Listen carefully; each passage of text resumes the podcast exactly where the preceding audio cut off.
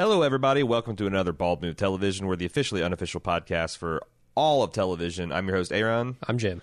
And uh, today we are talking about a little thing that came out on HBO this weekend Deadwood, the movie.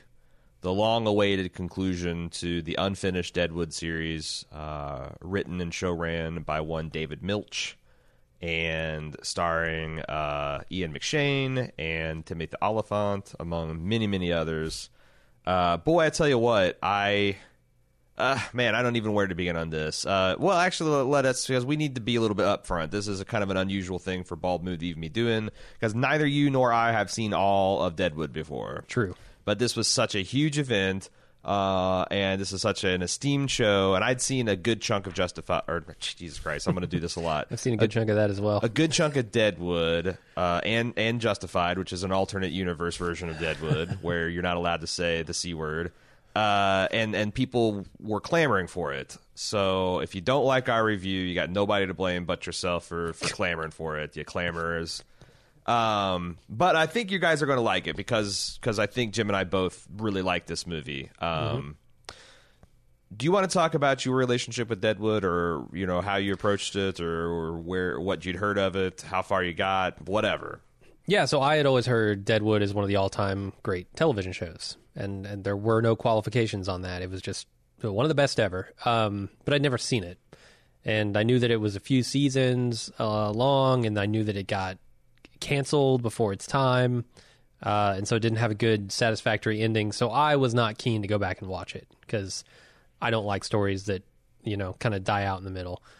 Uh, when the when I heard that the movie was coming out, I was like, okay, maybe now is a good time to do that. So, uh, in the lead up to this, I watched all of season one and the first couple of episodes of season two, and I really got a good feel for the the location, which some people call a character in itself, and you know, I, I think it is. Um, but also the character characters, uh, and they're great characters.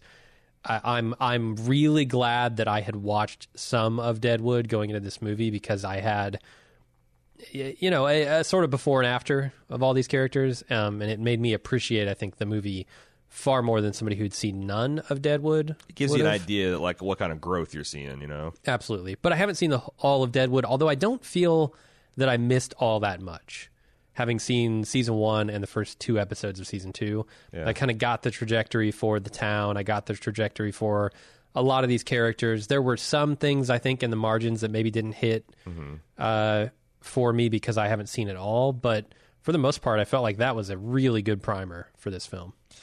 So I um, had seen all of season one and season two, and I Deadwood was always kind of one of those that I had sat back in my refrigerator like a a, a, a bottle of nice champagne for like a special occasion. You know, we've got a, At least it's not milk. At least it's not milk. When it's it's kind of go bad. it- it's kind of like uh, you know next time we got a slow part or the next Christmas break or something. You know, it's and when I, I've got like a week that I can you know not have to rush through and binge it. I can just like go at my own pace and and watch it. And that's kind of how I had done and done it. And that's why I just was sitting that season. I think it, I'd been at the end of season two for damn near three years when this kind of project lit a fire under my ass.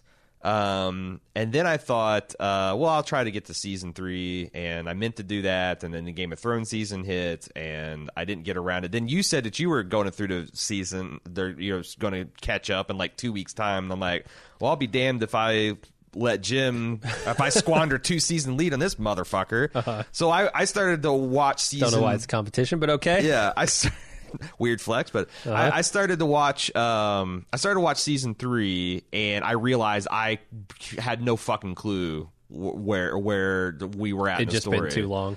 So I'm like, okay, well, I'll go back and read season or listen or watch season two. I got enough time to do this, and that was a mistake. I should have just found a couple of good primers uh, because I only made it a couple episodes into season three, and I mean, they're full ass hour. they are episodes. they are long and and a thing is is um, that you can't background watch it because it's No, damn near a fo- it's no. Uh-huh. damn near a foreign film with the it's it's English but like this oddly Shakespearean old timey English Mm-hmm. that you got to pay it's worth paying attention to you don't Yeah. want a background but it's it's it's very hard to like binge it's also you know, f- it's not heavy going, but it, it's kind of like The Wire. It's it's it's hard to binge in, in that kind of way. That it's just like so much stuff going on that you feel like you're just forcing yourself to scarf down a, a nice meal.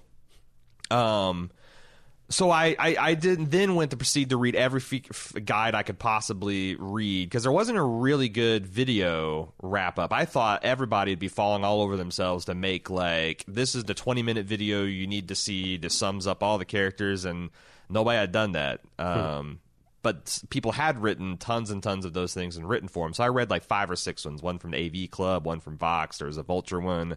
Um, And I felt like I had a pretty good grounding, but there was a one shocking thing involving Al Swearingen um, covering up the death, or cu- uh, substituting the death of one of his girls for another, where he kills uh, a blonde prostitute that looks like Trixie, so he can pass her off to um, uh, uh, George Hearst to keep him from getting revenge on him. And I'm like. I that was the one thing I feel like I was missing because they kept referring to that event, and I'm like, boy, the uh, the the emotion behind that must have been uh, intense because like that's pretty fucking cold blooded to kill someone else as a like a sacrifice. Like, well, I was wondering, like, you know, did, was she going to die anyway for some reason, or was she just literally a lamb to the slaughter? That's the one thing I wish I had kind of in my belt. But other than that, I couldn't believe how well this movie worked for me.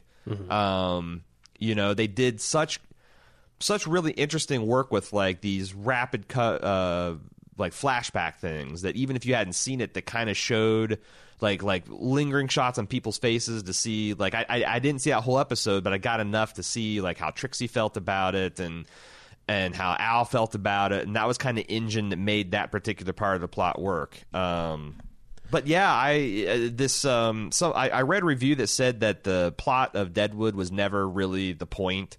That a lot of times, like I guess Milch wrote this very improvisationally, like he had an idea, but like a lot of time the the the production would have to shut down because he'd spend a whole afternoon writing a scene or rewriting a scene, and Yeah. stuff would change. They have to do reshoots and um and that, that that led to like a kind of disjointed experience of watching it but emotionally it always felt like very on point and i felt like there was a, a lot of this. Like you know when trixie went out onto the balcony in the very beginning and starts hurling this invective at george hearst it's just like jesus christ why? Why is this happening? Is but I guess she's, you know, you, you got to understand that she's enough of a fire plug to make that happen, and also the movie has to have some kind of conflict and tensions, and this this kicks it off, and everything else works really well. But I I will say that I'm I read a lot of reviews from Deadwood fans that said that they were like crying in the whole half hour of the episode, and like that's not this that's not going to be this kind of review because I just don't have No. the history uh, with the characters, but um, that last half hour worked well enough that I can only imagine if you'd seen the full thing and gotten a full impact of all this, how how satisfying it would be. Um, Yeah, I mean, for me, having seen season one, like I said, it was good before and after. It, it because I don't think the movie does a great job conveying. Well, well, it can't. I mean, because it takes a, sort of a slice of time here in these characters' lives, but it doesn't do a great job of conveying who these characters were. Mm-hmm. Um, and those, I think, like season one, it, uh, it, I, I don't know. I mean, I'm sure people will disagree with this who have seen it all, but season one feels like this is the definitive stamp of these characters. Like, Al, when people talk about Al Swearingen, they don't talk about this movie's Al Swearingen. Right. Uh, they're talking about like season one Al Swearingen, who is very different, who is not on death's door. And well, we saw we saw a little bit of this in season. Like you got far enough in season two to kind of see like a mini arc of Al being this laid low, kind of impotent character. Yeah. But that was like a brief hiccup in the Right. you know, and him being uh, an amazing towering figure. Yeah, and so like having that history with those characters made this far more powerful. So if you have seen all the seasons and you've lived through three years with these people, and maybe we're watching it week by week uh, as it came out, I can understand why this would be pretty powerful for you. I think that the ending leaves it on a definitely bittersweet note, uh, which feels the only way Deadwood could have ended. Uh, it, it, it can't go too saccharine. Right, because Al doesn't deserve it. Like Nobody this- deserves it. Yeah, Uh, th- yeah. There's maybe one character in this entire fucking thing who deserves it. uh-huh. Uh, everybody else has been at least partially a shitheel Right, right. at some point. like a, a, mur- a murderous psychopath at, at some point or another. Yeah, Uh, I I say shitheel. That probably has like a very specific old west meaning. Yeah. uh, and I did not intend yeah, it it's that like way. heel to stepped in shit and you're dragging it into the bar, man. Yeah, you're an asshole uh, if you're dragging shit into the bar. So uh, I don't know. I, I felt like it was even having only known these characters for a season and a couple episodes, this was a great way to send them out. I will say I want to talk about um, particularly my relationship with the show as a rabid and sincere fan of Justified. Okay. Um, as I was watching this, because I remember I I was a big Justified fan before I started watching Deadwood. I think I watched Dead Oh, yeah. my first season of Deadwood after season three of Justified, which is an um, season two and season three of Justified are about as good as television gets. And I remember being a little bit taken aback at s- how raw Timothy Olyphant's performance was uh, which kind of suited the character of Seth Bullock because he was kind of a raw uh, a, a figure himself. Um, and then you see him as you know Raylan Givens, and he's so confident and more mature. And uh, uh, this is something that like Alan Sepinwall wrote in his review that I guess that even Timothy Olyphant um, in interviews has said. I wish I was a better actor for Deadwood, um, and I've and and I, it was a, a really interesting journey because I've I've often wondered um, would I have loved Justified more if I'd seen Deadwood first? Because Justified does feel like an alternate universe telling of Deadwood. yeah. Fast forward, you know, 160 Yeah. years or however, and and was it 1870? and Yeah. there's so many different uh there's so many characters that were a vital part of of deadwood that then re- like play characters and and justified Mm-hmm. uh that i i couldn't help but see like because so many fucking villains from deadwood just become the fucking main villain of of later seasons of justified and that must have been a lot of fun to watch but on the other hand um, it was also really kind of cool to see like Timothy Olyphant and his at his full powers, and you know, like Deadwood's been shut down for 13 years, but in that those 13 years, like Mr. Olyphant has really grown as a fucking actor. Oh, dude, they capture like the Bullock moments in this, and maybe this is because I haven't seen seasons two and three, but Yeah. the Bullock moments in this movie are better than anything in the first season and a quarter. that fa- that final scene where he's like holding Sam's hand and they're talking about uh um uh shit uh Charlie's Charlie's death and his final moments and you realize like what all Bullock has been through like this arch nemesis showing up and like all the like you know you get the idea that Deadwood maybe he hasn't had to kill a guy in a while and there's all these bodies over this idiot and um, he's had this emotional experience having to say goodbye to one of his best friends, and Al's dying, and you get an idea that like um, it's not for nothing that men in the West have become like emotionally shut down. Uh, you know, like they're. If you lived in Deadwood and you're a type of dude that would just be given to like sobbing, you would be killed because like while your eyes are blurred from tears, someone would just shoot you in the face, right? And like this this this guy this guy Seth Bullock just doesn't break down like this. Like if he ever snaps, it's always into some kind of like Old Testament God fury rather than like you know having a genuine emotional moment with the person. And this where it's like you can tell it's about to burst seven different blood vessels in his brain, but just a little bit of the dam breaking. I don't Yeah. think he could have done Sheds that. a single tear. yeah, he couldn't have done that 10, 11 years ago, and But- now he can. But I will say Justified did not prepare him to shed a tear because I'm I'm struggling to recall a truly emotional scene Oh, they were there from Justified. Like I know there. toward the end there's there's stuff, but it's more like ev- everything about that character's backstory, Raylan Givens, is is tinged with anger, mm-hmm. and so you still get that kind of Bullock esque like. When I feel something very strongly, I'm going to show it by being very resolute in my actions, Mm-hmm. not necessarily like, oh, I'm gonna like it's gonna show on my face, like break down and cry kind of thing. Yeah. It's more like you're going to know how pissed off and hurt I am Yeah. by the fury I reap upon you, you know? Yeah. And and there's so many great like Raylan Given moments in this. Like when he goes to call out Hearst in front of his hotel with the one the Irish assassin strung up. My my absolute favorite moment in and he puts his episode. hand. He like he's like he like fires his gun and holsters it and like looks down so you can't see, like the the brim of his hat is covering his eyes and he's got his hands Dude. on his hips and he's like let Mister Hearst know that I would have a word with him. Like I'm like oh it's just so goddamn amazing. There is no one on this planet who puts on a hat better than Timothy Olyphant. Yeah. No one. yeah, and there's several Like, scenes you can where- just I, I feel it in my bones when he cocks his head, Yeah. puts his hat on so you can't see his eyes, and then looks up to where he's going. Yeah, yeah. It's and and the way he moves like a uh, a country western vampire. Like he starts strolling, and it's just like it's it's his. He's got these Yeah. impossible angles in the way he holds his arms and legs, and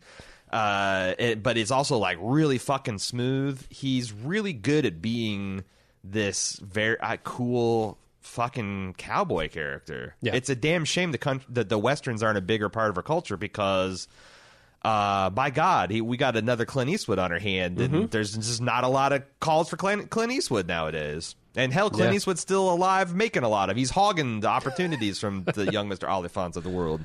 It's true. Um, but I, yeah, like I, it was even sweeter being a fan of Justified to see another, in, you know, like it's like Raylan Givens ride, ride again. Um, Yep. And also, if you're a Deadwood fan and you haven't seen Justified, what the hell is wrong with you? You're man? sleeping. Like, like Yeah. it's going to bother you that this is like a PG-13 version of Deadwood, but like you'll get over it because like the dialogue is, it, it's not this good because it's not an HBO, but it's damn near this good.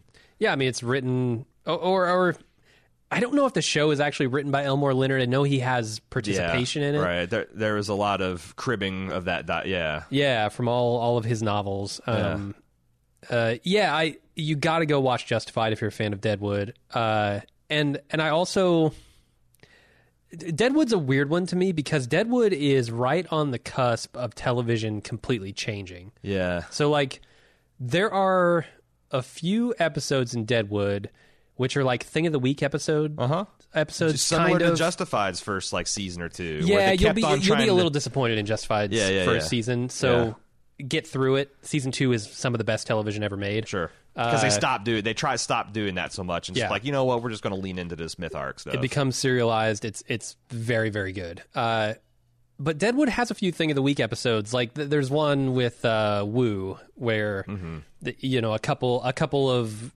guys rob the drugs and like that's just kind of oh this is the plot for this week. You Mm-hmm. Know. Um, so so it's like have it's like this weird hybrid almost bridge between like X Files type television mm-hmm. and fucking True Detective type television, right? It's Right. it's somewhere in the middle. So it feels a little bit dated sometimes, but in other ways it feels just as modern as anything. That's probably a milch today. too, because like you know the idea that you don't maybe need an A, B, and C story. You can just mm-hmm. stay with the A story. Uh, Mm-hmm. Yeah. and you know sometimes the A story takes a comedic turn, but it doesn't need to be the B story because of that. You don't need like th- there there is Sure. that kind of thread. You're right, running through through Deadwood. Yeah, I didn't mind it. I, Mm-hmm. It just feels like older television. Yeah, yeah, yeah. It's like, uh, but it's it's. Uh, I like. It's funny because like at the Deadwood and uh, Justified and some of those shows do feel like missing link type of like these are the bridges from the Hill Street Blueses to the NYPD uh, blues to to the the like you said True Detective the modern the modern form. Um, did you know about David Milch uh, suffering from Alzheimer's and Yeah. the impact? Like, um, I didn't wasn't aware of that until like the last few weeks when I started reading some of the. Uh, uh, like like you know Alan Sepinwall visited the set and he talked about that and um, I wasn't surprised at how much like dwelling on mortality there was because it does seem like that's something that uh, obviously Milch would be thinking about and uh, it, it seems like maybe he was uh, writing a lot of like Al through the lens of him having his own limitations and if you read some of these on-set visits like um, that you know like the it's like he still got it and he can still do it but instead of like doing it all like, he might only be able to do it um like david milch might only be able to improvise like one scene. And he can't do it like on the fly. He's got to like go to his hotel room for a couple days and write the script. And um but i felt like there was like that kind of like um it's not a shadow because this wasn't like a depressing thing but that that that did give it a lot of like real to life bitter sweet quality because you know I mean, that's got to be shit that he's he's feeling and, and grappling with himself. Yeah, I don't think it slowed the show down or the movie down at all. Um, I think it was it was as sharp as ever. Uh-huh. Uh, so yeah, I mean, David Milch definitely still has got it, whatever Yeah. it is. And the other, now that we've now that you've seen Deadwood, um, do you remember like we were talking about like the episode four of True Detective that had particularly good dialogue between um, uh, the the God I've already forgotten all these characters Mah- Mahershala uh, Mahershala Ali's character and his wife. Uh, and it had that this like just like really particularly good crackling dialogue, and that was the one that Dave Mil- David Milch was credited as co co writing. Um, Okay. the guy does have a gift, and like I, it's not just this particular like old timey like you saw the stuff with like he do with NYPD Blue. He just has a a real ear for a particular like dialect, like that of a working police officer in New York, or that of an old timey. I mean, like I said, a lot of this is just shy of like Shakespeare in the Park, uh, but he throws enough cocksuckers and motherfuckers and cunts into it that. I don't know. It almost like there's a couple times in Dead, Deadwood where I'm like, it's almost too much. Like there, it's it's. uh I don't know. I, I after I was watching, I told I I, taught, I I said to Cecily, maybe I should tone back swearing a little bit. Is this how I come across to people? Oh, You know, like oh, using the swearing specifically was yeah, too much. yeah, yeah, yeah.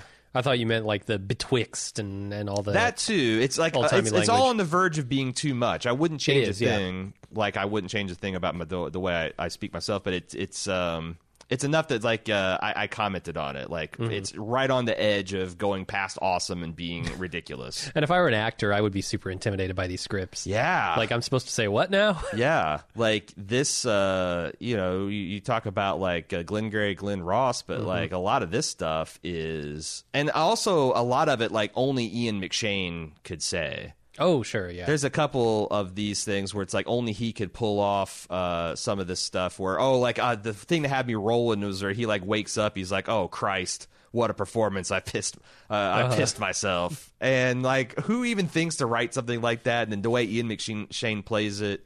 Um, is so amazing, and I feel like that's something that like Milch was also particularly good at, like honing in. Like this guy needs something like this, and he gives it to him, and he nails it. It's like, oh yeah, I can give him more of that, and like the the roles kind of entwine within themselves.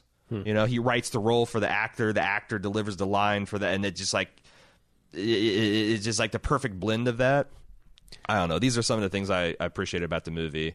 Um, the other thing I noticed, just in a non spoiler way, is how there was a lot of like wry in, um, references to how much time has passed. You know, the movie doesn't try like uh, it, it. It did feel, man. This this reminded me a lot of um, the Gilmore Girls reunion show, and that it was another show that was trying to wrap up stuff that was left like ten years ago, and maybe some of the plots didn't make as much sense, but this was far more successful at selling the idea that there's a 10 year gap and that some people have just been gone. Um, but then like there's a couple instances where like uh, the one in particular where ian mcshane uh, says to timothy olyphant it's like you know where you been bullock? And he goes i've just been up the street al. Where it's like kind of this the the show itself commenting on the fact that a bunch of time has elapsed but it also kind of hasn't mm-hmm. you know like that this deadwood is pretty much in the same state it was three years ago or 10 13 years ago i thought that was interesting how they just went and went meta with it Yeah, the impression I get of the the sort of trajectory of Deadwood as a town, Mm-hmm. as a location is, you know, they they start off as just this outlaw camp, Right. Essentially, and they're always calling it a camp, and you know, the the struggle in season one and two is is whether or not they're going to be officially recognized as a a city or, Mm-hmm. or a town or whatever by the government, um, and sort of get the benefits that that come with that. and and then then and, I guess what terms will they do it too will it be under Right. like the people that made it into something getting it or will it be these outside kind of vultures Yeah. Uh, and how much is Deadwood as a town going to change? And then I guess like later on, South Dakota becomes a an actual state yeah that's what it seems like uh, happening here. somewhere between the series and the movie, I think. yeah And so now we're sort of in the aftermath of that. And I think this is like the ceremony, or it, it might be like the first, I, I think it's the first visit of Hearst back to uh, Deadwood since South Dakota has become a state and since senators mean a, a good goddamn in Yeah. Deadwood. Sure. That's Uh, that's it's it's interesting though, because that's one of the things I felt was a little weird. That My understanding is that the way the series ended is Hearst is able to wrest the the very lucrative golden quartz mine that uh, Alma had. Uh, You know that Al tried to swindle Alma out of in the first season, and she retained it. and she later marries the guy who was kind of managing her claim, J- played by Jim Beaver. Um, but that she's wounded in some kind of altercation at the, towards the end of season three, and that her husband gets shot by one of George Hearst's men, and she ends up selling to him. So it's like. Hmm. It's odd that he would have never stepped foot in Good- Deadwood if this is one of his large claims, his ongoing concerns, something he fought so hard over. But like, okay, whatever. Curious because that scene, I I took that auction scene Uh-huh. to be that Hearst could not compete with her in wealth, and I know that her family is wealthy in Mm-hmm. in general. Or And she owns the bank in Uh, town. No, no, no. how Her wealthy family Because her de- her husband, her her dead, her widower, or whatever the fuck Uh-huh. Yeah. you would call her dead ex husband from the Yeah. first season was the rich one. Well, see, I, I got the seen- impression, but her dad was a deadbeat with Okay. tons of, of debt and was always hitting her up for money. Now that she had the gold claim, Yeah, you're you're uh, and it's been dude, it's been years since I've seen season 1, so you've got the fresher memory for it. So, before we get any further, housekeeping for Bald Move on this here Bald Move television podcast, we're going to be con- uh, wrapping up our coverage of Chernobyl this week with the final episode uh, that airs tonight. We'll be talking about it on Wednesday. And then Friday, we'll be doing um, a, a series kind of recap of and roundup of Good Omens that we talked about just the first few episodes last week. Uh, the new sci fi Netflix thriller from uh, Netflix, Netflix, Netflix, Netflix, I Am Mother, and uh, perhaps some thoughts on Hulu's Handmaid's Tale, season three with Cecily and I. Uh, Bald movies. Uh, last week we saw Godzilla King of Monsters, which is really awesome, but mostly stupid. And this week we'll look forward to seeing the latest X Men installment, Dark Phoenix. Uh, that's on the Bald Movies feed. You can find that anywhere you listen to podcasts just by searching for Bald Movies. And finally, we've received a lot of great questions for our 50 million download celebration podcast uh, to celebrate that recent milestone 50 million podcasts.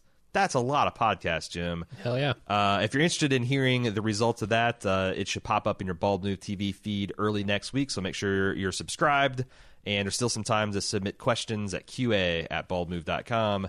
And uh, let's get back to let's get back to Deadwood. Okay, we're gonna get into the spoiler section now. I think, right? I thought we already were Oh, because okay, we've talked sorry. I a thought- lot of shit about. I, Yeah. I, I tried to stay away from the the, the last act. Um, Okay, and you know Timothy Olyphant calling Hearst out uh, under some like come on you know that's going to that happens like four times in this this one movie. um, what was I going to say?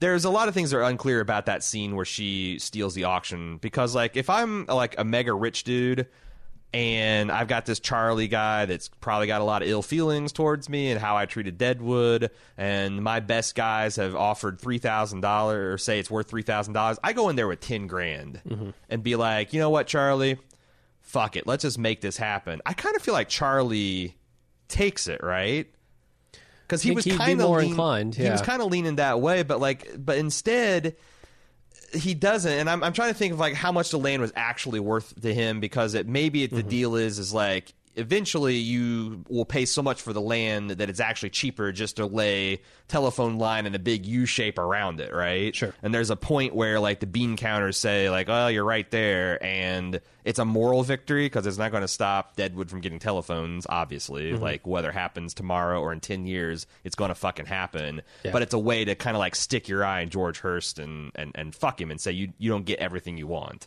Yeah, it's strange that I find myself rooting for these characters to stick it to George Hearst. Right. Uh, But I mean, he's a bad guy, Yeah. quite obviously. But you know, the progress is going to happen. Mm-hmm. Change is coming to Deadwood. There's nothing they can do to stop it. So it seems like Pyrrhic victories that I'm rooting for, and it's like, why do I care? Right. But I do. It's because it's like it's it's kind of like the same fight we're fighting today. I think a lot of people um, want to say it, it, it's it's like you know progress is going to come, but who gets to share of the wealth in it? And the guys like George Hearst always want to give you a dime, and they know they're going to make twenty bucks off of it, and that's just fundamentally unfair. It's like. Uh, uh, and, and and we all know it. So that's the that's the reason we're rooting on. It's it's not that we're upset that the progress is coming. It's kind of like you know we made this nice thing and we worked hard with our blood, sweat, and toil, and then you're going to come in and buy it for a dime and sell it for 20 and like fuck you. That's why like we can't stop you because the law's on your side and you're powerful and you're rich, but we're going to make you spend uh fucking fifty cents instead of a dime. You know.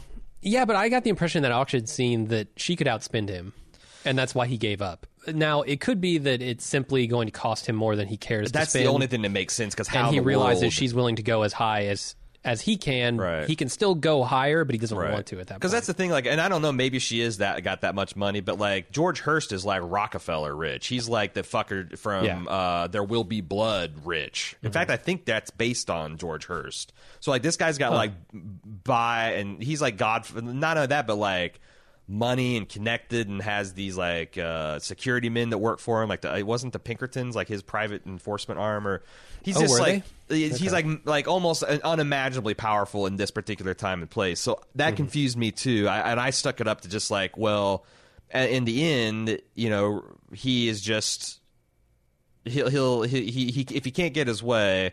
Uh, and it gets to be so expensive. He's not like that arrogant that he's going to like cut his nose off to spite his face. He'll kill somebody, but he's not going to spend ten grand on a property that is only worth seven thousand dollars max. You know? yeah, yeah. um, because otherwise, yeah, it, it felt like why in the world could this person with a minor banking concern in Deadwood possibly out outbid him? But it was a great moment. Uh, and Yeah, you it was know awesome. the the moment afterward, um, which sort of pisses off Skyler, uh, who's I don't I don't know uh, Bullock's wife's I don't know her wife's Name. Either. Yeah, uh, Anna Gunn. Yes, played by Anna Gunn, who's Skyler from Breaking Bad. That that moment where she sees you know him go up and hug her, and like they have a moment between them, uh, and they do. I think that's when they do the flashback to their relationship from they're- the yeah. series. Yeah. Uh, that that was a very complicated thing. So that was a lot of time. season two's arc. Is the because that's that's something that I did they talk about in season one why uh, Seth Bullock married his brother's wife? Yeah, because he died. But- the but- brother died. why didn't he just take care of her? Like it, it seemed like he was doing that as some kind of duty. I don't understand why he didn't just like take them in as wards rather than like become husband and wife. Hmm. I 'Cause thought that was almost- like a customary thing. It but felt I- very Old Testament, like if your brother, in like in old Yeah, Jewish yeah. law, like if your brother died, then you had, and if and he didn't have a male heir, then like it was your job to like marry his your sister-in-law and fuck her until she got a male heir, so that the, his line won't perish. And it felt like, it, were people still doing that in like the 1870s, 1880s? Maybe. Um, but I, I couldn't figure out how to wrap my head emotionally around that situation. But season two um, was the story of kind of like him committing that relationship instead of being it's something out of duty. It's something that try to kind of make something out of love. And um, there's a tragedy because his uh, uh, adopted son, his brother's son, gets killed, gets trampled to death.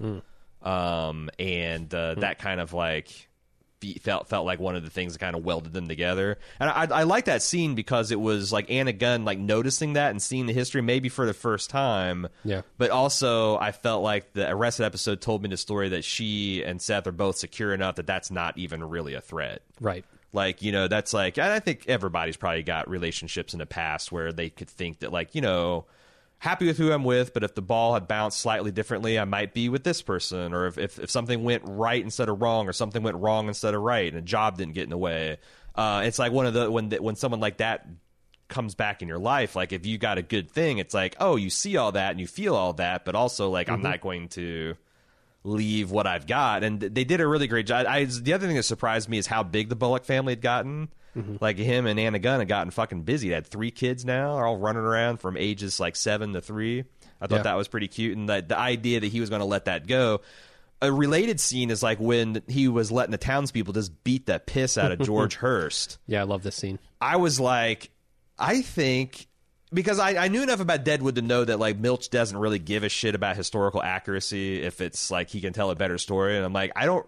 Is was George Hearst beat in some no name frontier town? Was he beat to death or like? Uh, and and they were telling a story of like um, Timothy Olyphant because he just given that speech about uh, it's not my job to follow the law; it's to interpret and enforce it. Uh, he, I'm like, okay, this actually might be hey, I tried to stop him, and this is kind of justice. But then he sees his wife like shielding his children from seeing this display, and Yeah. like that's the thing that kind of like okay, He yeah. has to choose what kind of man he is in that moment, right? Yeah, yeah. Like, Like, am it- I going to sli- slide back into like season one Seth Bullock, or am I Yeah. going to mature into post Justified Timothy Olyphant uh, Seth Bullock? And Yeah. does the latter. and it's a great way to sort of leave his character. You know, having having defined sort of to himself who he is Mm-hmm. uh, through the events of this movie. Is it just me, or does the theme music of this song, this show, always like remind me of Firefly? Yeah, it can't. It can't not because I saw Firefly first. Yeah, yeah, yeah. And they're pretty similar. I mean, it's all the same types of instruments. And yeah, I, I fucking love it, and it's a, it's also interesting that they share a similar DNA. That both shows were cut down in their prime and Yeah. later finished with maybe a rushed and abbreviated, but still emotionally effective movie. Mm-hmm. Um, so it's again, if you if you like Deadwood and you haven't seen Firefly, what the hell's wrong with you? uh, what's I, I think the flashbacks were a very good idea, both for people Yes. who maybe haven't seen the series in a very long time, or people who haven't seen the series at all. You you absolutely needed those for people who haven't seen any of Deadwood. Uh, for the people who haven't seen it uh, in a while, it was a nice refresher. Yeah, I was wondering how well do you think this show plays for people that have never seen Deadwood at all? Like I said, I don't think it's it's as deep. It's not as satisfying. Um, I think it still plays on the surface, but man, if this is the only Al Swearengen, the only Swedgen you Yeah. know, Damn good point. you fucking don't know Swedgen because that dude is a different man in season, at least season one of, Yeah. of the series, Yeah. uh, and he's he's much more uh, formidable. Uh huh. He's much more. I I just think engaging. Like that that character is great mm-hmm. in season one, and this is a nice way for him. Well, a nice way for him to go out. This is a fitting end for his character. But I don't think if you've only seen this movie that it does justice. No, his his role in this film is because I watched this twice. Because the first time I just kind of watched it, let it wa- uh, wash over me. The second time I was trying to watch it more to try to figure stuff out. Mm-hmm. Because I was trying to think of like how much Al was involved in the actual strategy to bring Hearst down in this particular way, and he definitely was involved. They let all that off camera, so some of it's sort of speculation. But I I don't know. Like, did he put Seth Bullock i up to burning down the telephone poles as like, hey, instead of just going and trying to call him out in the street, hit him, hit him the way he would hit you. Um, yeah, he says you you just always go. Do you ever not go straight at a thing? Right, right. But then I don't know because like they also I felt like the second time I watched that scene, it made it seem clear maybe he was inspired by that, but it's not something that he Yeah. and Seth like came up with behind closed doors. So yeah, like his Al Swearengen's entire j- job in this show was to say goodbye to the characters who he had a relationship with. Uh, because he was fairly in effect. It's interesting because like some of those scenes where God damn, I don't know why this. The, the, this is why the Deadwood set is so amazing. Like when it felt like something out of a fucking Broadway play when Al Swearengen like staggers off onto his deck, and like Hearst is on the other deck screaming at Bullock that's down below, and they've got this Yeah. like multi-level kind of operatic thing going. Like I thought there was going to be a Valkyrie lowered in a, in, in a cloud, and she was going to start singing at one point it's it's so he was really good at that. He was good to kind of be kind of like that lurking kind of like, hey, remember me? Abe's larger than life, and I I like the moment where um, he kind of like interrupts Seth Bullock as he was uh, condemning uh, Hearst, and like without even pausing. He's just like, yeah, I'm going to get to you in a minute. Doesn't even turn around. Right. It's such a great moment, and like those moments work because Al was there, but yeah, nothing was really rotating around his orbit. No, and it makes sense too. I mean, if you look at the town of Deadwood, it's Al's reign is out, you know, Yeah. and and now the reign of law is coming in, and that means guys like Hearst, that means guys like Bullock, people who are, you know, moving the, moving things forward. Yeah. Um, and and Al doesn't have a role in that. You know, Al's Al's entire way of life is gone, uh, or, or or vanishing very rapidly. So I thought it was fitting uh, thematically that he would not be a huge driving force of this movie. What do you think of Carolyn Woolgarden, which is this new, this young woman who's going out to Oh, make yeah. a name for herself as a as a pro in in the West, and she's another. She's kind of like uh, the anti Al. She's a completely blank slate that her only purpose is for other characters to react and show us how much they've grown and changed. Like Yeah. instead of Al kind of leching on her and taking advantage of her, he try you know he's he's kind of kind of got a tender moment of reflection to you're kind of understand that he now understands what he lost with Trixie, and then when Trixie sees her later, it's to hey you don't you know you don't have to go down this route. You know I I, I that scene Yeah. where she's like, Do you, so you think being a whore's all you're good for, and she's like, "That's like, yeah, it seems what it is," and she's like. How hard did the motherfucker have to work to sold you on that line? Um, that was really amazing. But like, she, Mm-hmm. Yeah, great. And uh, there's also something like I, I guess the bartender was sweet on the girl that they had to murder to save Trixie. Yeah. So there's probably some pathos there if you'd seen those scenes, but like literally a character that was created whole cloth to give the other characters emotional beats. I, I don't know. I I think that works better because from uh, from what I can tell. Um, almost everyone got what they were looking for out of this. Like big important characters, like even Mr. Wu, he was in there for like a five minute scene where he's trying to push herbal medicine on Al, to but that's what people wanted to see. The fact that he's got a grandson and these generation of Wu is going to like like it, it's this. I think this works so well is because on, on on one level it works because it kind of like stops a lot of the big threads of Deadwood and it gives like you know your heroes some closure and your villains some comeuppance, but also it feels like um, kind of a Saint Elsewhere style. Uh, like a gin saloon and a snow globe, even with the the snow coming down at the end, because Deadwood is also this perpetual engine. Like Hearst is going to get out Yeah. of jail, and he's going to threaten the town again, and Bullock is going to stop him. Al's going to die. Yeah, I just kept thinking, put a bull in this motherfucker because he's not going to get what he deserves unless you do. Right, but that that's it's it's like that's the I think the best nostalgic endings give closure, but also the idea that the adventure continues. Sure. And this this show did this about as well as anything I've ever fucking seen. Um, You mentioned Mr. Wu. I want to talk very briefly about that Yeah. scene because you know Al's an obstinate son of a bitch, and he's not going to do uh, this woo woo tea bullshit. Uh, Right. To try and sneak some sort of pun in there. Um, but the, the funniest thing about this scene to me is that the kid who speaks perfect English Mm-hmm. is still calling him Swedgen, right. which is hilarious. It's like that's the one thing he thinks his, grand, his grandpa can pronounce correctly. Right. It's like you know everything else he's he's got a good handle on. that and so- yeah. cocksucker. He's got those two those two things down. Yeah, that was cute. Although I gotta say that, like, uh, I was hoping that the um, the boy asked the right question, but then he didn't. He didn't. He didn't follow up on it because uh, he he let Al. He's like, yeah, I'll pay when you get back, but like that wasn't the question, old man. The How question much? was how much. Yeah. Question wasn't when. I know when you're going to pay me. The question is how much. But Yeah. you know, Wu's still got some stuff to ta- to, to to teach him. Yeah. Um, I uh another. I guess we, I don't know if you want to talk thematic stuff. We can, but I just also kind of want to talk about random scenes I enjoyed. Okay. I love Jane's return to her original watering hole, where her and uh, Buffalo Bill would get sh- shit faced and gamble, and Uh-huh. it's also ironic that the like um. It would be an unironically great business idea to put an inscription at the Yeah. place And where in fact, this, they have. Like oh, is was that the joke?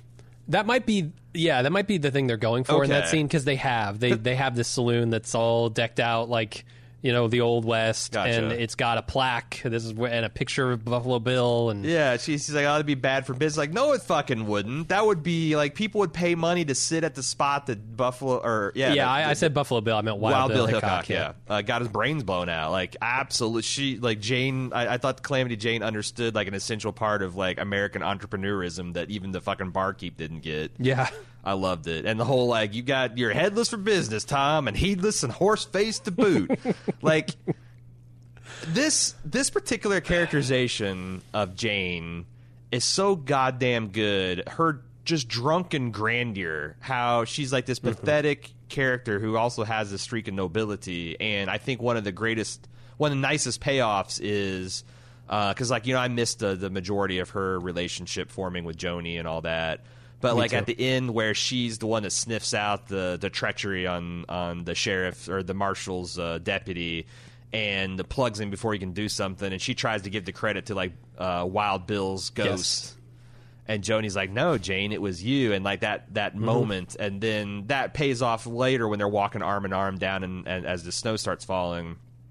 Um, It's her finally getting getting over his death. You know, Yeah. getting past it, becoming becoming an individual. Yeah, forgiving- rather than the sidekick of Wild Bill. Yeah, that you don't have to be. Yeah, you don't have to be Robin. You don't have to be the drunken like fool. You you actually have a person of serious substance yourself, and you can protect the people that you care about, and and for justice and all that. It was it, it was pretty great. I liked it. I I have to say, lot. Calamity Jane, easily my least favorite character simply because of the voice. I think her voice in season one is god awful. Oh it's, God, it's- I love it so much, man.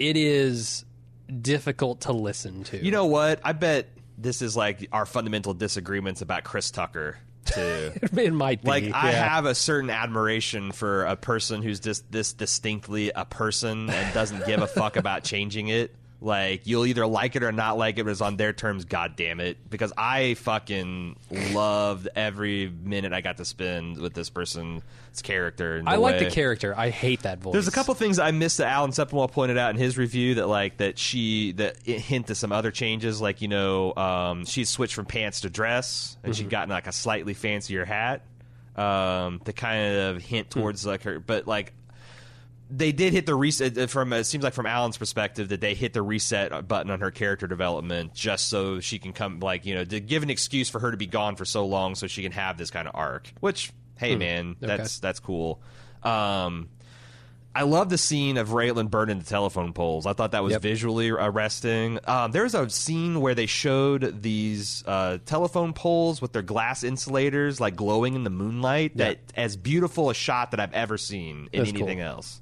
And he, he said Raylan, but he's talking about uh, Bullock. Yeah, Raylan Givens is Yeah. Seth Bullock, who is Raylan Givens. It's Right. it's a snake eating its own damn badass tail. Yeah, the, the thing I love about Bullock's whole storyline here is Uh-huh. is the way that Milch builds tension. Um, and doesn't always pay it off. That's that's the the interesting thing about it because normally when you build tension, you absolutely pay it off at some point. Mm-hmm. But he's able through the course of this battle with Hearst to spend a couple of scenes that are as tense as anything I've ever seen. I mean, that Mm-hmm. standoff in the streets, I where several people do get killed, and I thought that maybe Bullock could go over the edge here and just kill a U.S. senator. Uh, yeah. It, it is Or the U.S. Very senator could kill a U.S. marshal because he's probably Either the one. one. that could get away with it. If if, if you're going to say which one could do that and, and walk away and, and live a life, you know, absolutely, uh, but that is incredibly tense, and they don't pay it off. you're right. They don't. They like they let it sit. Like Mm-hmm. it, it's another moment where they come to the edge of something truly uh, defining happening here in Deadwood, and they back off. And then even at the end of this, you know, Bullock backs off. Right? Bullock sees his family. He saves Hearst. He puts him in jail. Uh, yeah, like they never quite pay that off because w- in my mind I want to see Hearst go down. Yeah. and I don't mean go into a jail cell that I know he'll be removed from two weeks, two months, however long later. Mm-hmm. I mean go down permanently. yeah. and they never pay that off. And uh, I mean, that's the thing is like I think I that's. It's it's does do they go full Inglourious Basterds where like Hitler gets blown up and shot in the face by a bunch of Jewish commandos to I like don't make know. us feel good about it because It feels the- like that's what they needed. the that idea character. is like I think all these robber barons essentially became great statesmen, and just the, all the things they did to, to to rape and reeve across the countryside just made them into great men. And then uh, we eventually got tired of it, and we started trust busting like for their descendants and stuff. But like, yeah. I don't think you have that kind of uh, like like like just ending. And you know, there's a lot of that in this. Like, yeah, like y- y- it even even tastes bitter when you think about how dearly a price was paid to make this guy go to jail for like probably a night or two. And how many good people died to make that happen? And it's completely a Pyrrhic victory. But that's one of the reasons Timothy the Olyphant's crying at the end because um, the idea that his friend standing up to Hearst is what gave him this moment of like grace where he was singing the tune and like how happy he was. And um, if it wasn't for Hearst he wouldn't have that moment. But also if it wasn't for Hearst he'd be able to enjoy that moment for longer. Uh, yeah that's like some kind of almost that goddamn near zen meditation on on injustice right yeah, I mean, there's a lot of injustice in yeah. the show. There's a lot of justice too, though. One of the Yeah. things I love about you know the the old west as told through uh, these sort of fairy tales, essentially. And I know this is you know somewhat historically accurate, but not totally. Uh, I just love the sense of accountability. Like there is no accountability today. You can do whatever the fuck you want to do, and you get away with it as long as you're rich enough, as long as you're privileged enough.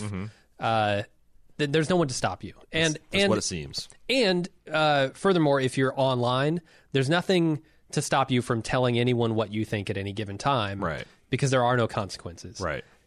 In this scenario, here in Deadwood, here in the Uh-huh. Old West, you can tell, and, and a lot of people do, someone exactly what you think of them, Uh-huh. and you can call them, you know, horse faced in a non joking way. You can Right. you can say they're a murderous cunt. sucking son of a bitch. Yeah. all of that. But guess what?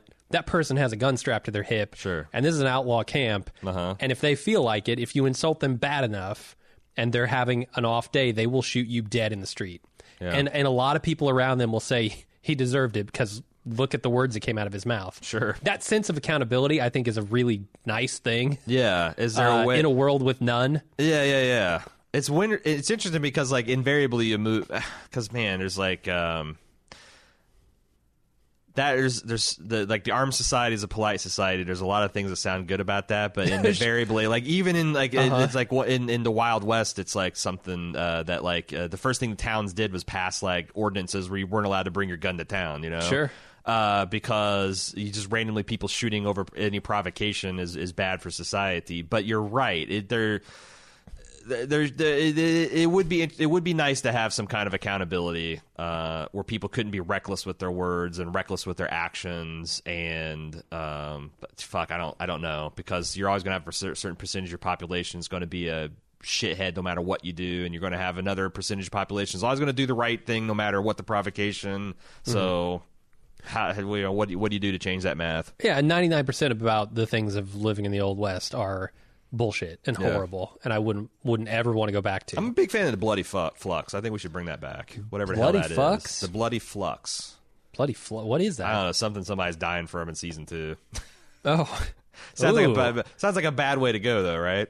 that- yeah, The bloody that flux. real bad. Mm-hmm. Uh, You need to get Doc Brown. the preacher, install- the uh, preacher went out pretty bad. You need to install. Uh, you need to have Doc Brown install flux capacitor to, to manage right? it. Yeah, it is sort of like a dialysis machine. for Yeah, your- yeah, yeah. For your, I don't know. Uh, what part does the bloody flux infect? Uh, I, I I think it's just a fancy term for diarrhea. Is what Okay. I think Bowels, like like yeah. bad, like you know, you're you're shitting your guts out kind of diarrhea Mm-hmm. that used to happen. Which turns out, I think, isn't that just like because of like a bacteria, like uh, something you drink from the water? I assume so. Yeah.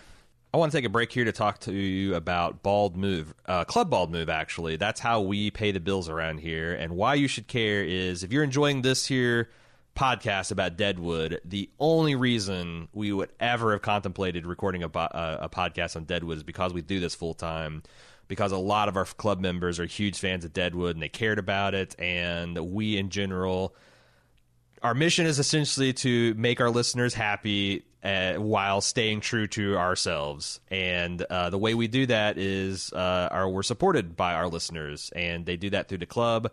Uh, club.baldmove.com. Of course, there's a lot of things you also get, but also not don't don't forget that the the primary purpose of supporting Bald Move is uh, to enable us to make these podcasts. Uh, we don't have a lot of sponsors. We don't have any corporate affiliateships. Uh, there's no one telling us what to cover.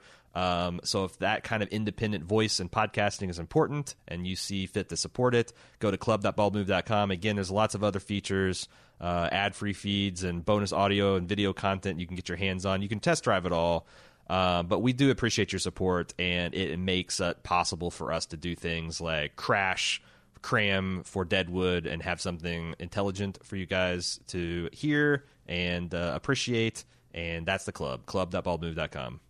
There's a there's a scene that I even watching this thing twice I didn't understand.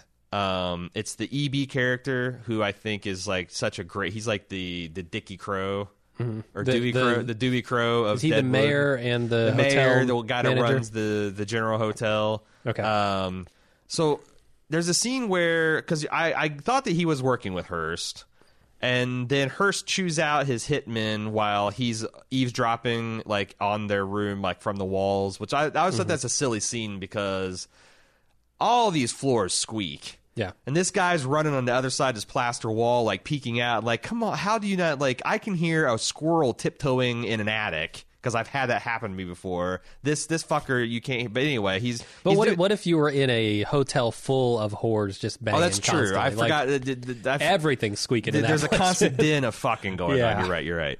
Um, but uh, he, I, I don't understand what connection this thing has with the rest of the plot because it feels like that I missed some part of the plan where he's he's obviously spying on Hearst, but then what he he runs into the auction and he says something like. Uh, he, he sees Hearst on one side and Bullock on the other, and he's like, "I'm not a man made for such complexity."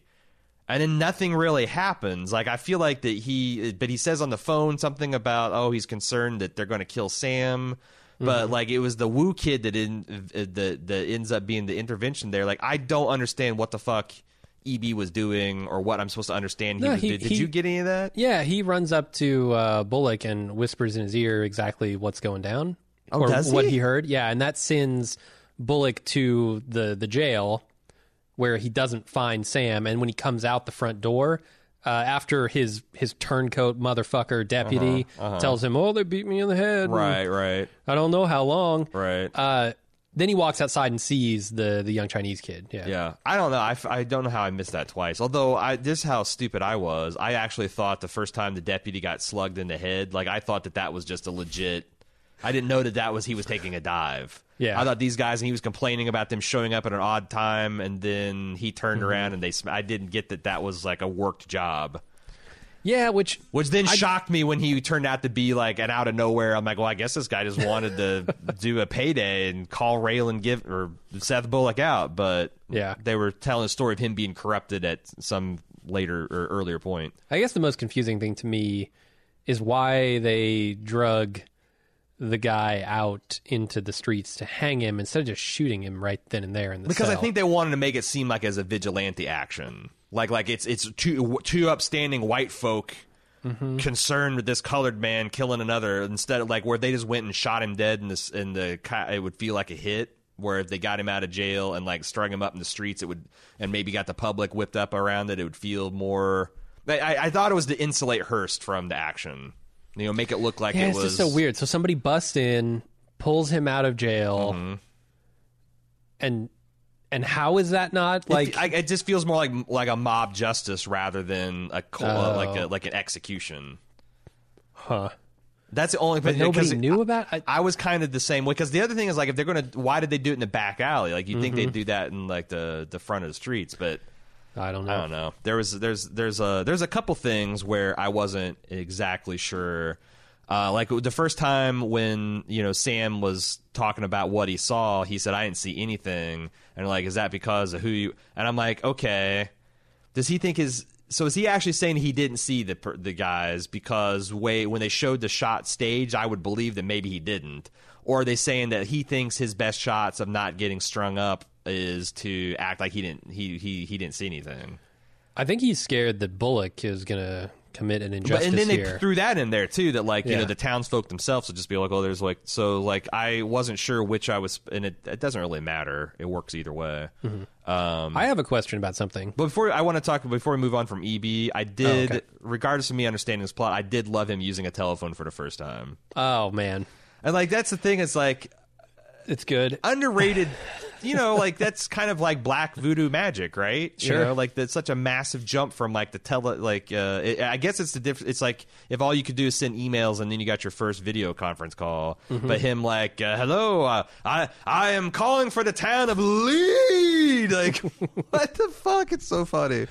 Yeah, he has no idea how to talk on a phone. Anyway, you had a question. I- Yeah, so it it's in regard to phones. Um, so the whole movie is predicated on this idea that Hearst wants to build telephone lines through Charlie Edwards land, right? Yeah. And yet, as you said, EB is using a telephone in this episode. I think I have an answer to this, but Oh, no, I do want to ask Okay. you Yeah, why yeah. are they so concerned with getting telephones into Deadwood if there are already telephones in Deadwood? there is like one or two public telephones Mm-hmm. that like apparently there's like people that queue up for to stand in line to use. Yeah. And now what the thing is is they every business in town they want to have a telephone at. So like everyone's got their own. I That's don't feel like they made that super clear, but that was my assumption. Yeah. Um, they just needed more lines. On the second time through, there's actually a scene where they say, like, like Al, Swearengen's like, I don't, you know, it's like, I, there's already a phone in town. Why do I want one? Like, he had that place, like, um, any man who's worthy of the word knows the value of being unreachable. uh And it's like I, I that that it's but it's all like I said it's all the Shakespeare in the Park come you know nineteen or eighteen eighties western so it's like a lot of stuff just like goes over your head if you're not uh, if if you're not picking up the frequency they're they're putting down. Um, ah, that that's the that's the other things. I got to go back and watch season three now because, and I also don't. I, I'm very excited because um, I don't feel like this. This is like the poster child of a show that's like impossible to spoil because I can tell you that uh, Seth Bullock confronts George Hearst on the street. But like that is almost it's it's that's who cares? It's like how it goes down, what is said, the Yeah. tension in the room, who's got the upper hand. Uh, so I'm like really looking forward to because I'm wondering. I'm wondering how the, the murder of Jen that covered up uh, the the you know the, the the stood in for Trixie and Dead how they play that off and have Al be. I mean, I guess he's just you're supposed to understand he's a bad guy. Like he's like I think he either doesn't believe in God or he thinks he's going to hell. But like the show is very sympathetic to him, and how do you do that once you do that? It's it's kind of like um, the problem that that Breaking Bad had with Walter White. Like maybe it happened in season one to some people, maybe it happened in season two, the death of Jane, maybe it happened uh, in when they kill Gale. But at some point, you turn against Walter White, and then the show no longer it kind of turns the and, and makes him sympathetic. And like how the world, how in the world did they turn that corner with Al Swearengen, where he kills an innocent person to save someone he loves? So it's my understanding Uh huh. that that is the final moment of season three. So that's supposed to be an emotional Him, cliffhanger. yes, him scrubbing that blood stain off the floor, which is a perfect way if you're going to end Yeah, yeah, yeah. that series, is just to Yeah. have Al scrubbing yet another Yeah. fucking blood stain off these floors. Yeah. I think that's the very last shot of season three. But how? So did he do that with that Trixie? Because it almost seemed like Trixie knew about it, or maybe was. I think Supportive she of seems it? like she found out about it. Like she walked in after it happened and realized what he had done. because like the the way that ends is important to me understanding the emotion because Yeah. like she's obviously feels massively guilty that like the last 10 years in her life she sees as stolen from this other girl like i Mm-hmm. was supposed to die she was supposed to live but i i i and she's also a deeply religious character so like that's that's really torturing her and there's this transformative scene where trixie and al wrestle like late at night when he's sick with the guilt of the uh, murder, and he essentially says, "You know, if you want to die, let me know, and I'll blow your head off right now. Yeah. But otherwise, you need to get make peace with this girl's ghost because you got another, you got a baby now, and you you got to live for something else. And it's a very transformative scene, like that. Literally, like like, I, and I buy that that some, especially these like super religious characters, can have these like moments where it's like, okay, I have with the right combination of words completely dispelled my guilt, and I can I can move on with my life, but. Mm-hmm. I never knew exactly what to feel because I didn't know what the moral stakes were. I wasn't sure if like Al did it without her knowledge, or she knew it and tacitly agreed, or something they hitched together, or I assume he he did it without sort of asking her permission, right, uh, just to get right, either her or himself off the hook because that's Mm-hmm. what Al does. Uh, he definitely has a soft spot for Trixie, sure, um, as I understand it. But I, I guess I was surprised also at where the relationship between Saul and Trixie picked up because after that amount of time, I would have expected them to be married. and I, that. I did, I did too, but uh, something. Uh, goddamn, Alan Sepinwall is so good when he's on his game. He Yeah. said that because he kind of talked about that too, and he's like, it, it made sense for me that um, you know Trixie would be stubborn enough not to do that, and the thing that would motivate her is the fact that Al Swearengen was dying, and she wanted him to walk her down the aisle. So like, if she's going to get that, okay. that was the thing. Like, Al's dying, we have to do this, we have to do this now, and also I, I love the fact that like. And also, we're not going to do it in secret just because this cocksucker's in town and is going to going to cause trouble for us. I knew he was going to break up that celebration. Oh yeah. I Oh, fucking yeah. knew it. Yeah, and that's what. So, so you mentioned that tension that was being built and never quite got adequately resolved. Like to me, that's one of the things that makes Deadwood kind of cool. That improvisational. Like you're right. Like the two, you have these two confrontations where the tension builds up and builds up, and then when it finally breaks, it's like almost anticlimactic because he just essentially slaps both deputies, grabs George Hearst by his ear, twists Yeah. it, and takes him to jail. I loved it. I just know, like you had, Yeah. You actually had these shootouts that and in the end it was like just you know him railing Givensing and and and dragging him out like a like a two bit lout. It was it was mm-hmm. interesting. It was interesting, and it's it's a weird energy that Deadwood works off of, but it it, it does it does work. Oh, does work. absolutely. I liked Al and the Doc talking about death, um, and how like you know Doc's got this prosaic, hey, we're just a bunch of cells, and it seems like that's like Deadwood's ethos because I really liked how Trixie started in Al's. You're supposed to understand Al's last moments to administer his last rites, and she's like, "Our Father who out in heaven." He just grabs her hand and says, "Let him stay up there." Yeah, he can. uh, Like, yeah, what is it? Like, let him fucking stay there. Yeah, let him. Yeah, And those are his last words. Yeah, yeah, yeah. Uh, and that felt very true to his character and and great great to uh, a great tribute to the show too. And also like there's this like psh, rapid fire sequence of Al just like, "Hey, here's my top lieutenants and my doctor who's kept me improbably alive this whole time. Here's 5,000 each of you. Hey, Trixie, how would you feel if you owned the Gem? And also, hey, you should be in politics because I guess your real life character gets into politics and you're really good at it. Like, it was just a whole bunch of like wish fulfillment, but I couldn't be mad at it because shit, you know, I was rooting for it by that time. I thought it was really nice, nice send off. I liked um, the way things left with Alma and Seth because like they had that moment where, Yeah. you know, the thing about like I said about that moment, like because Seth's got the family and he's got the thing that he really wants, and she's like, oh, that's a path I could have taken, but I haven't, and it's nice to see you, and you know, whereas like clearly they played her like, no, that was the path not taken, and she hasn't taken another path Yeah, she and, wished. And and like like her detaching from that like staggered her. Mm-hmm. uh, and i li- really like that with that scene with her adopted daughter where you know she's she's definitely staggered by it but she's also not going to let it stop her. She's like hey let's Yeah. let's talk about what we're going to do with that property and how we're going to honor charlie's memory and all that. Like that's another perfect moment for her character.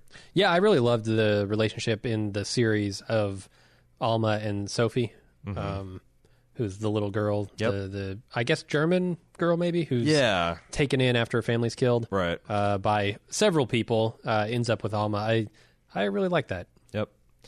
Uh, but to, to- yeah, the, I felt like the the endings I gave both of the mains, like Seth going to his back to his family and announcing that he's home, and uh, Al rejecting God on his deathbed was was great. And I, this is something also that I appreciated that uh, I read in another review. I can't remember which one this was. That like the idea that they were singing "Waltzing Matilda," which came out way after this series was over is it was kind of like Milch's nod and wink to everybody. It's like, yeah, I broke a lot of historical rules in here, but who the fuck cares? You know, the, what what you care about is this emotional moment between uh, Jewel and Al. Yeah. she's rubbing his feet and they're they're having like you know they busted each other's chops the whole time, but now here's this affectionate scene between them and it feels right, and that's what you want to see rather than you know the perfect period fucking piece sing along campfire song that she'd probably be singing. Mm-hmm. And I I I admire I, I you can get away with that when you're David Milch and, and you're making a movie for Deadwood.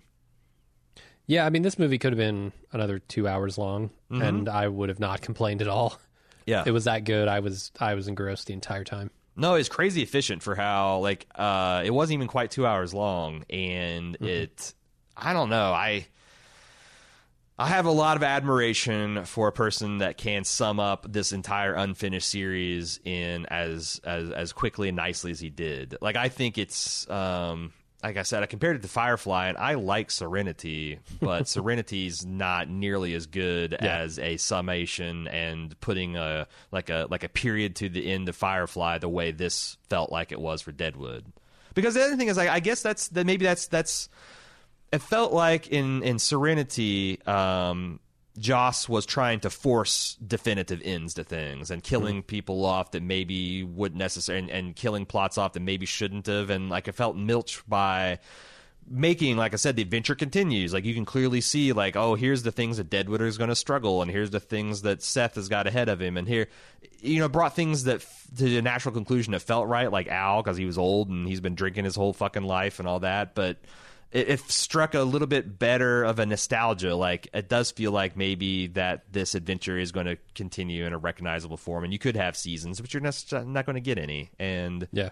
that kind of that pain of nostalgia or pang of nostalgia and and bittersweetness uh, really works for Deadwood. So Yeah, I'm now a David Milch fan. Um, Yeah. Before, I barely knew his name. I knew that he had written Deadwood, uh, but I didn't know how good Deadwood was. Um, Now it makes me want to go seek out some of the other stuff he's done to check it out. Yeah, the thing is, is like, um, so like he did, what was the thing he did in after Deadwood? I think it was, um, uh, yeah, it was Luck, the one about thoroughbred horse racing that I guess had a terrific first season, but they canceled it because it was killing too many horses. Oh God! And if you go back before that, it's NYPD Blue, and now you're looking at like Mm. That's know, a genre that I'm not real interested it's in. network but television. And yeah, Right. you get to see David Caruso ass every once in a while, but it's not why I that's not what you're yeah, that's not what you're looking for um but i yeah I, I i agree he does like it, it it would be interesting to go back and and take a look at some of this stuff just because the just to appreciate the dialogue and for sure i'm going to finish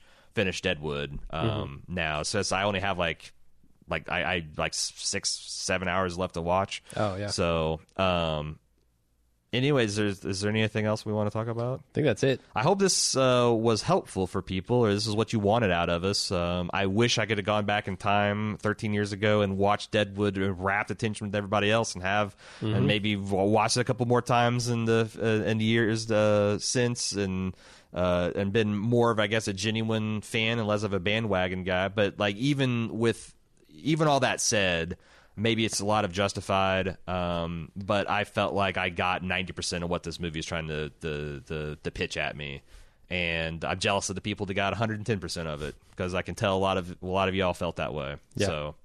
Uh, that's it for uh, this installment of Bald Move Television. Uh, we will be back later this week with coverage of Chernobyl's uh, final episode and also our uh, weekly rundown of the stuff we've been watching on television. And we'll see you then. And until then, I'm Aaron. And I'm Jim. Later.